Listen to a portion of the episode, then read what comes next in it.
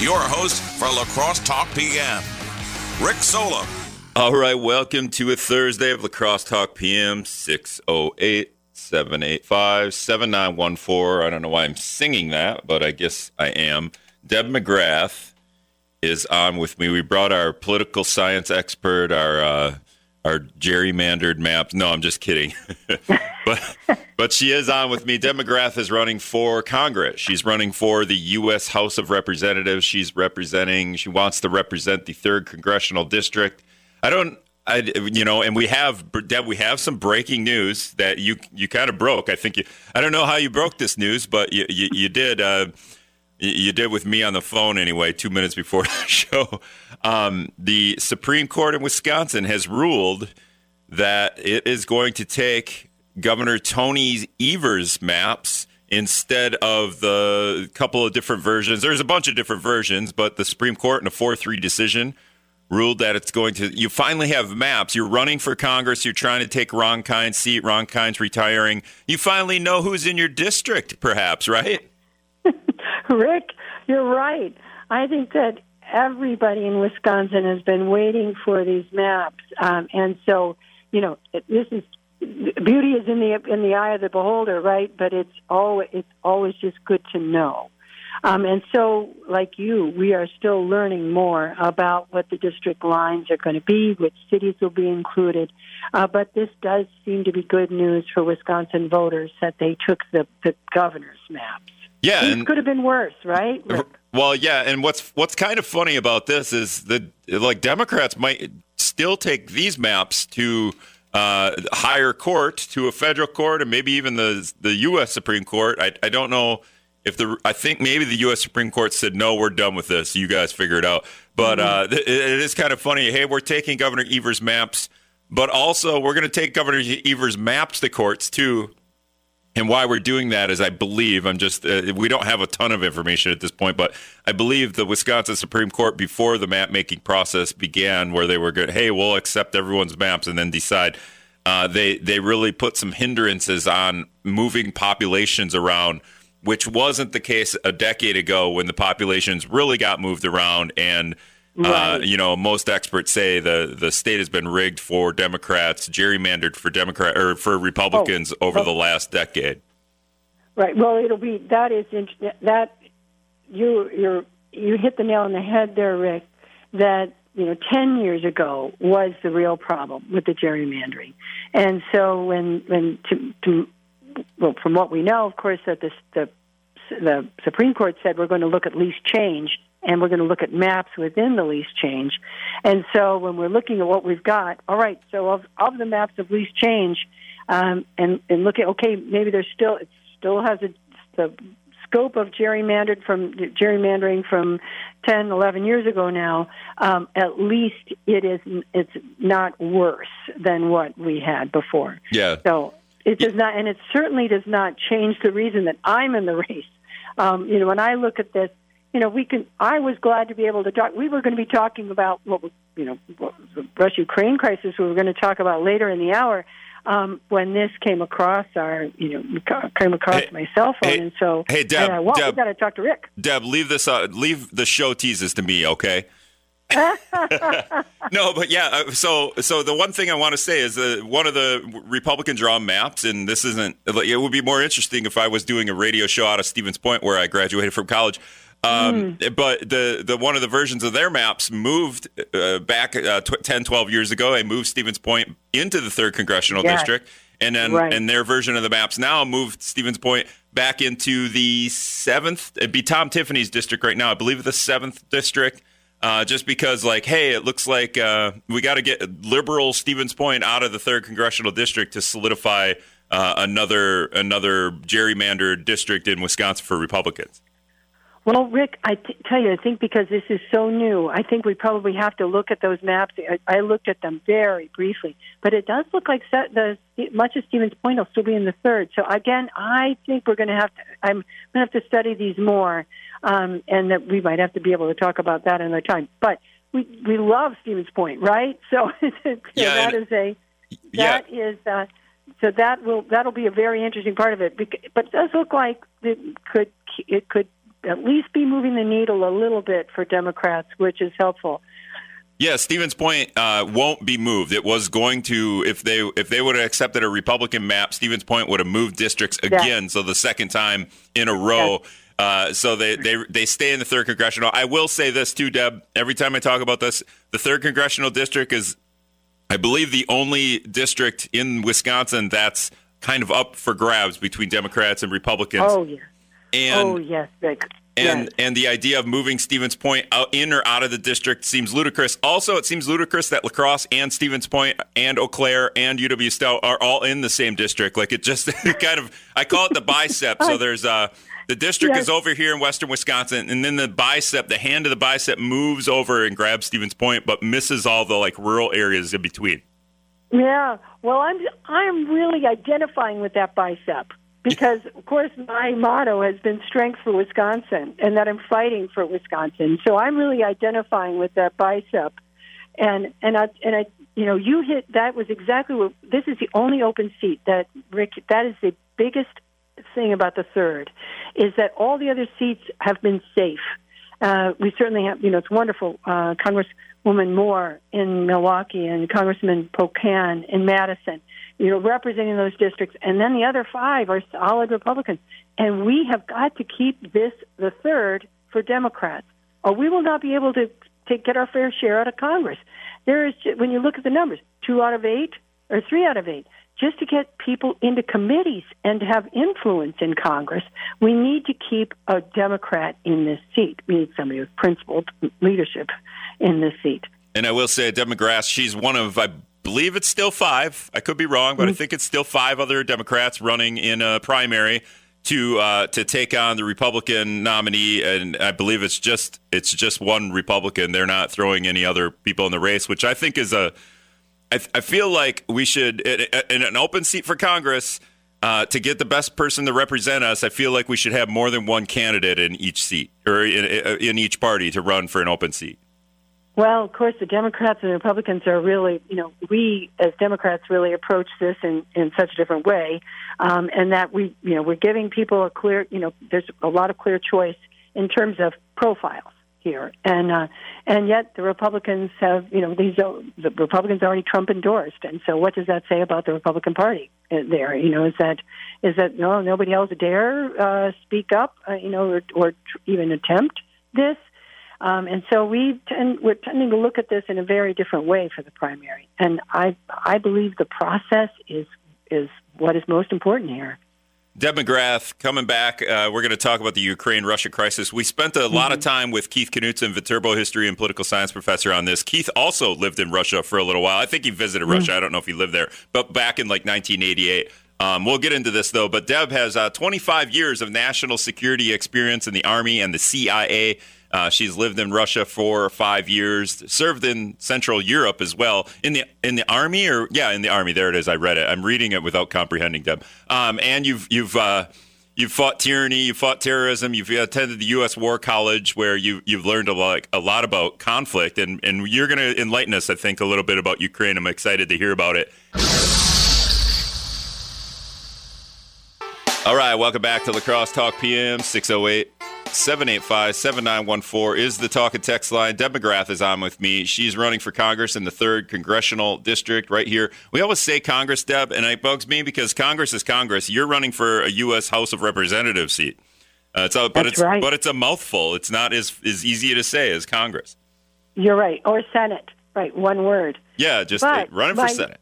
My dad used to say that um, that, that you know the House of Representatives was that that that just the very fact that you say representative reminds people of what you're doing, why you're there, because you're representing the people. Yeah, definitely. And you know what? We're not going to do a whole lot of. Uh, you know, well, I'll try to get some third congressional talk in, but you know, we tried to do this yesterday. I brought Keith in. We did Ukraine, Russia, and then we never got to uh, anything else. So because it's so it's uh, it, it, it's so uh, it's confusing to me. And first thing, I'll, I'll just ask you. I just asked Keith yesterday, and he went on a diatribe, and I don't know if we ever got to the bottom of it. But why is Russia invading Ukraine? And I will say before I get into anything. Um, you have a lot of experience in this in the army and the CIA, right? You can you can kind of understand what's going on, right? You're you're a pretty good expert in this situation, right? As as good as anyone. Well, Well, Rick, thank you. I, I will tell you that even after living in Russia for five years, living in Central Europe for even a whole lot more than that, um, and and serving both in the army and uh, and in the CIA and, and and studying this, I I will tell you that people who call themselves experts, they're, they're there's boy, there are some people who study study study these things, and I will always uh, defer that there are even people who have more expertise than me, but I have lived it, and I and this is very deeply personal to me because um, you know I what we've talked about before. You care about the people in every country. It's the governments that are that are make is is making such a huge mistake here. So, Rick, when you asked me why is Russia invading, I I tell you not to get into Putin's head, uh, but to me, he doesn't want a stable democracy next door. He he he does not want to have NATO uh, in you know in his backyard. He is trying to keep that barrier, and he's and he for years and years he has been stewing over this. The lack of that the, the the USSR broke up, that it had had you know all of this vast empire, and he you know he wants it back. Um, and he has been trying needling and and uh, you know, take, blocking uh, fuel and making life difficult for many, many nations around him. So that I believe that that, that is a simple part of it. But when I look at why, and he says what he's doing, it's this is a sovereign nation. There is no justifiable reason. This is unprovoked. There is no justification. This is unrighteous what he has done. There is there's no good reason. Uh, did this does this did this things start with Crimea years ago, and it's just this is a continuation of it. And he just like, but it, it comes years later. You know, I I think that this would even go. This you know, this can even go back to, uh, you know, say Chechnya. This can go back to you know this. It certainly goes back to Crimea. It certainly goes back to to you know he has been trying and trying to get back every single inch of land and influence that he can, uh, but that that the line isn't in it's in his own mind that this is not that there's no rational reasons to do this it is just trying it's hegemony yeah, this is just aggression it's not like he was in power when the Soviet Union broke up. I think he was maybe in the KGB at that time. Uh, yes. So, uh, but he's just is this guy? It's weird. It sounds like you're saying he's just relive, trying to relive the glory days. Yes, Rick you know, there's been a lot of my time spent trying to figure out what is his mindset. And this is a tyrant. This is an autocrat. This is, you know, this is someone who he's not any longer a rational actor. He is not, you know, when we look at, you know, great power competition, you know, look at what drives countries, fear, we, you know, we learn fear, honor, interest. There, the, there isn't any of this left in him. He is a cold hearted, not even he's not a leader; he's a tyrant. Um, does anybody? So sometimes I see some news that looks like it's a leak out of Russia, like out of maybe mm-hmm. Putin's inner circle. Uh, some I feel like a lot of people would be afraid of Putin if they were caught doing that, more so than if there. We saw a lot of. It seemed like we saw a lot of leaks under the Trump administration um, well, you're not. I don't believe you're going to get hanged for uh, leaks out of the Trump administration. I feel like maybe in Russia something nefarious would happen to you if you were caught leaking stuff. Are, are when you see a leak coming out of maybe Putin's inner circle, is that maybe Putin doing that intentionally to make himself, uh, you know, look? I don't know. Is, is, it manipulation somehow? So, Rick, those you, you brought up a very important point. I think there's two kinds of information coming out of the Kremlin. That it, certainly things that he, and and this brings up another great point about what the influence of intelligence has been. It's unprecedented when we talk about leaks and uh, and also good in good use of intelligence.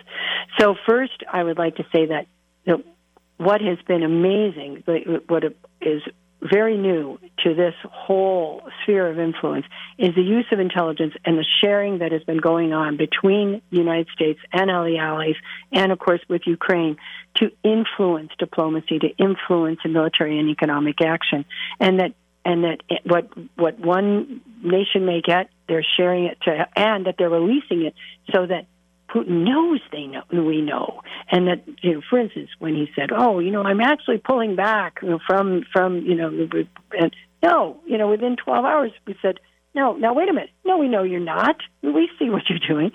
So there's there's that kind of use of intelligence that has been really really good, and those are not that's not necessarily leaks; those are intentional uses to to show our power and to show our reach, and that he he is undermined, and to show him that that there are there are leaks within his sphere, and that not everybody is for him, so that he can. He's already a paranoid person. You can see he's sitting thirty feet away from people, you know, and he's you know paranoid about COVID. He's paranoid. He's oh, all in, as a KGB officer. He's paranoid about trust, and so you're right. It can be. It's a very tough thing to live in Russia right now, but whether it is also unprecedented the way that people can get information out, and people are they.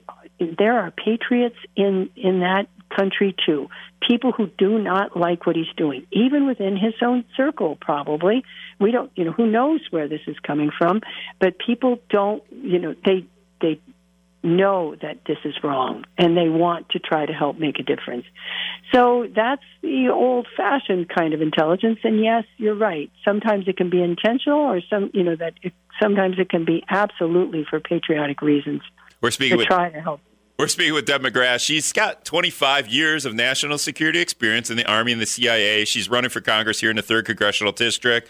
Uh, one of five Democrats looking to replace Ron Kind, who's announced, you know, a while ago that he was retiring after uh, 13 terms, I believe. Deb, uh, do you watch any of the Jack Ryan TV shows or movies? Jack Ryan worked yeah. for the CIA. How do you yeah. roll your eyes when you watch those shows? I watch all. I've yeah. seen every Jack Ryan show there is. I love them, but uh, you know, like my, I have, uh, I have Navy and Air Force friends that watch Top Gun and go, "That's ridiculous. Don't even watch that." Um, but what about Jack Ryan in the in the CIA I, movies? I, I did so we you know sometimes I do love Jack Ryan. I, I to tell you I really did enjoy the Jack Ryan show too.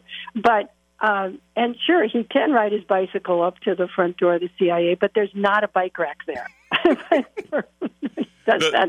Um, and but he does, and it's not, and it's not usual that you're at a that uh, you're at a, uh, for instance, a cocktail party, and uh, they they're flying a plane to pick you up and take you, say, to Libya. Oh um, yeah, they they, know, they drop a helicopter. They drop a helicopter in the backyard to pick you up at a, at right. somebody's wedding reception right. or something. That doesn't happen. You never that never happened to you. No.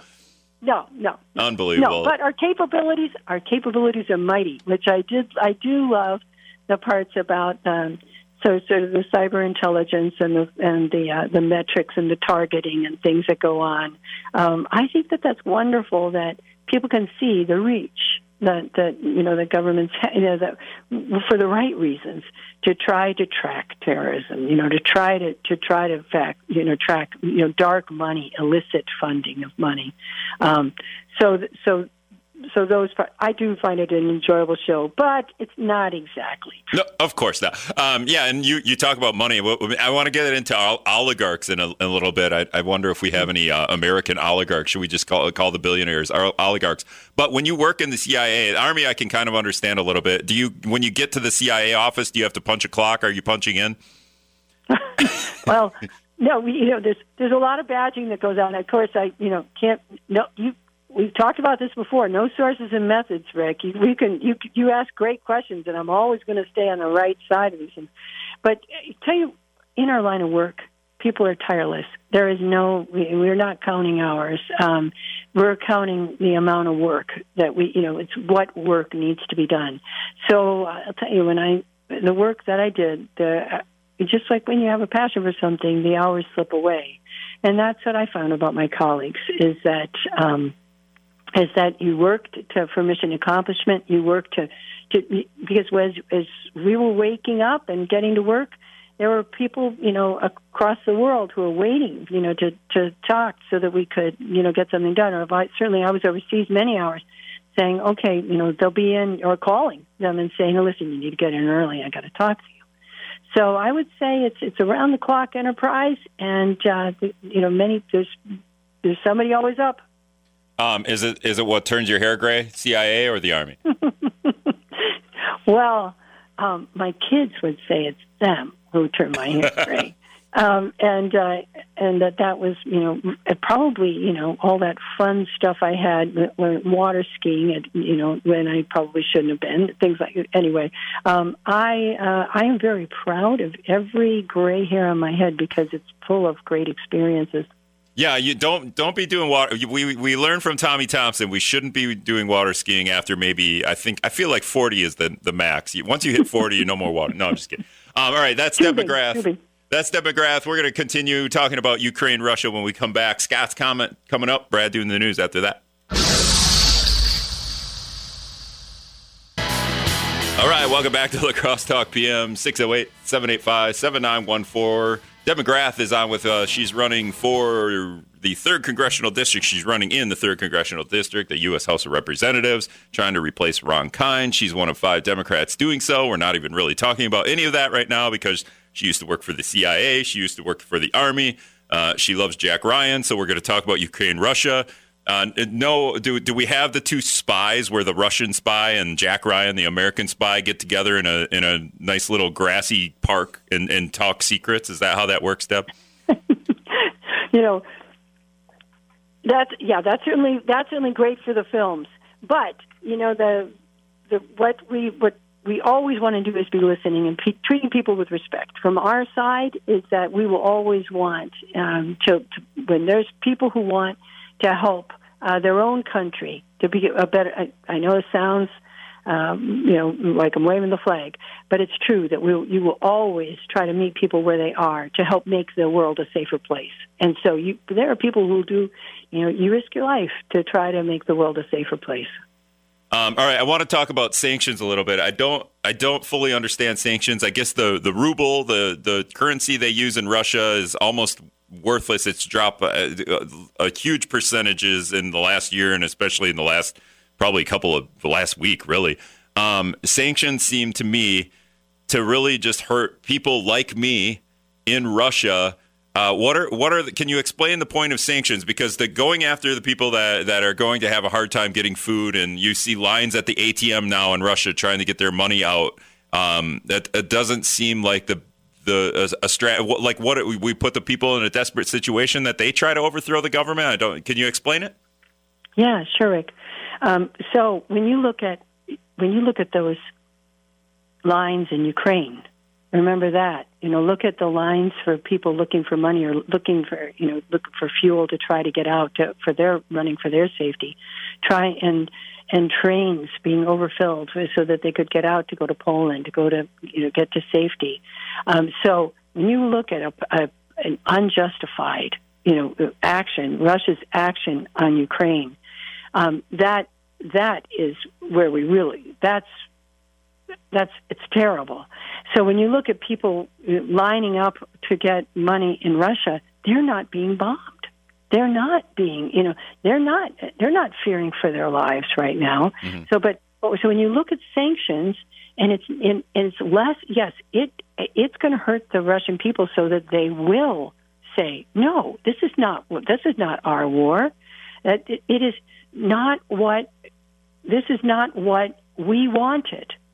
You know, I I can I can tell you, I when I lived in Russia, I went um, I went to go buy groceries for my family. It cost a lot of money. It was and to get a red pepper it was like five this years ago, twenty years ago. Red pepper cost twenty dollars. Nobody could afford a red pepper. It was and, and of middle income. And I saw an older woman. Uh, she was selling part. It was about it was ten below. It was cold, and she was selling her parsley, selling and, and it was of course frozen and dead in her hands and I and I gave her some money. I clasped it in her hands, and and she and she was so sad. this that is the kind of tyranny that they are living under. They that ruler that doesn't. I'm not calling him a leader because he doesn't care about his people. He doesn't care.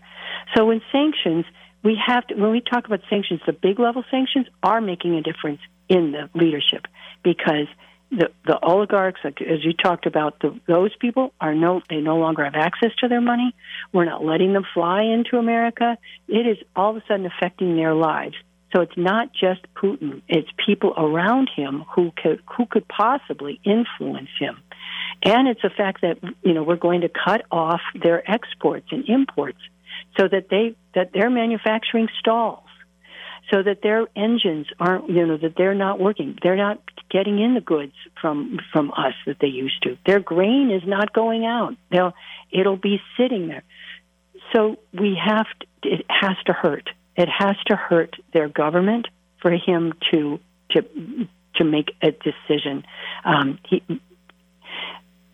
so, Wait. Rick, it, yes, it is. It all it has to permeate society. Well, you brought up oligarchs, and we brought it up a little earlier. I wanted to talk about it. The we, we I feel like we have oligarchs here. It's not like uh, we don't have people contributing a tons of amounts of money to our government, and then they're making policy decisions. But over there, there's also that, and it's it, it, it's viewed a little bit differently. But I read a lot of stories. I don't know why it's always yachts. Apparently, all these guys have yachts uh, and they're all guys. Mm-hmm. And uh, that we're, I, have read some other countries are seizing oligarchs' yachts, uh, Russian oligarchs' yachts and, and homes. And uh, there's talk about like, should the U.S. do that? Do you have any opinion on, um, you know, people, uh, Russian assets, I guess, Russian Russian oligarchs that that are living here in the country and seizing their their worth uh, for whatever reason? Well, I think I think that this it will go down to exactly what what is if they have money that they're freezing their assets that they can't use it.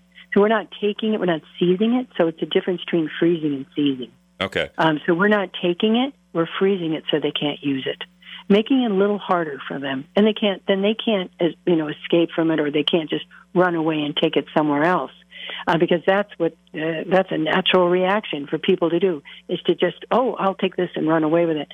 And you know certainly you know the oligarchs uh, there's it's when you look at when you look at you know terms that we use in leadership, the oligarchs and that's when you look at the they were given their money illegally. They were given opportunity illegally. They didn't just come up and make these you know make uh um you know their manufacturing or take their um great big forests and and timber them. They were given that. They were given that you know from by putin given given those opportunities. They didn't earn it. Well that's why. um, why that's why, Deb, I say, uh, you know, the ones that are living here from Russia, why don't we just seize their stuff then, since they don't really get it in, a, in the greatest way, right? Well, we have our, you know what, the best thing about our country is that we do have rule of law. And we're going to follow our rule of law, and so and and we're taking demonstrated and measured response to to things. So we at least have a way of doing things that's reasonable and and that we can we can speak to as as as actions that are that can make a difference.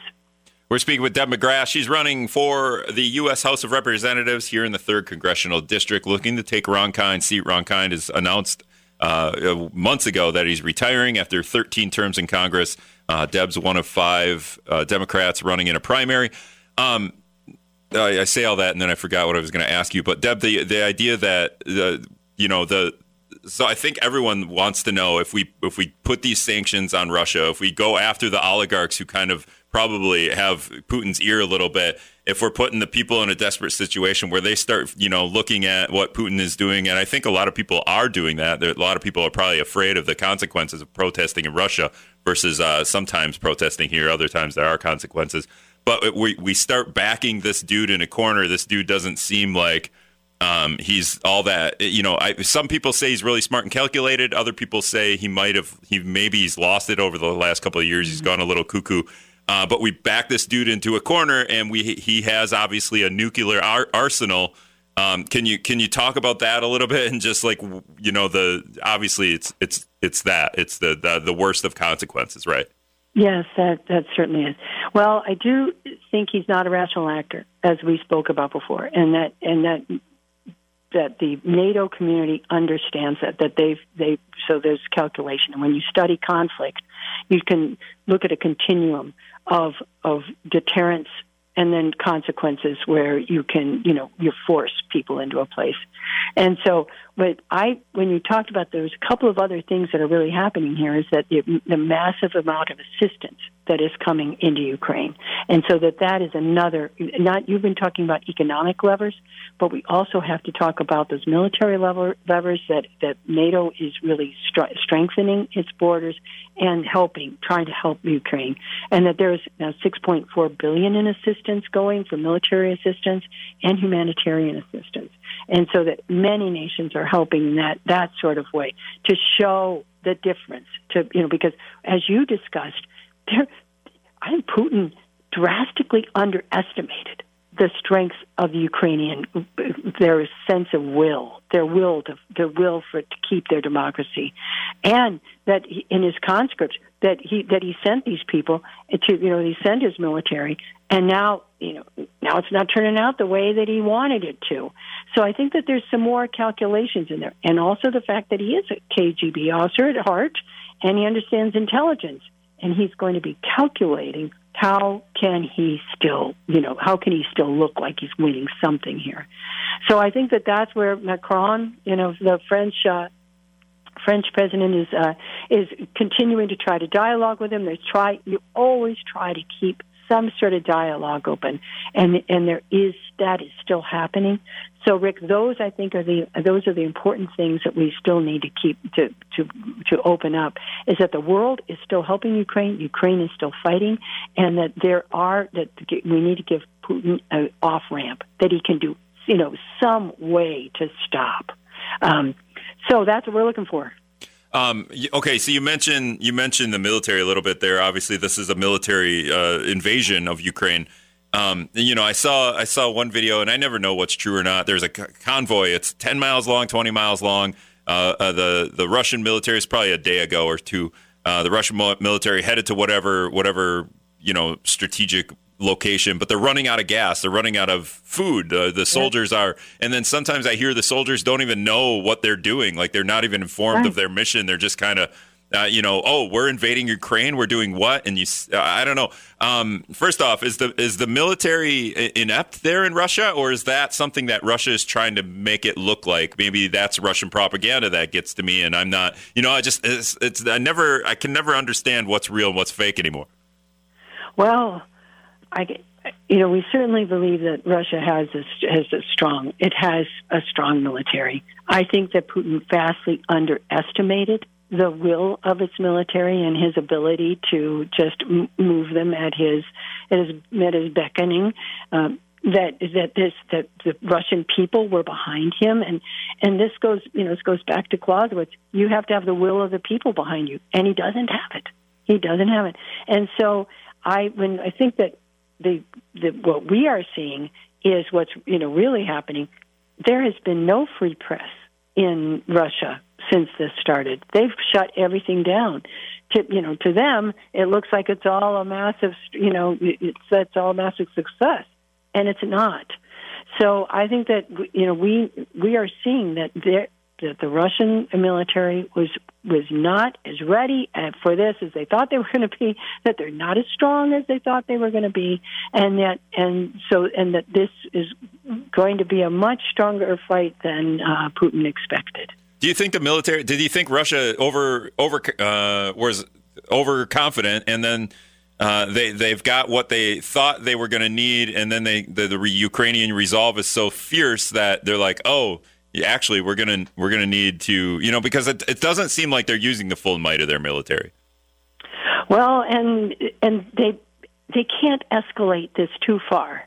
I mean, they're, that what's what's interesting to see is that if the escalation is it's still pretty bad.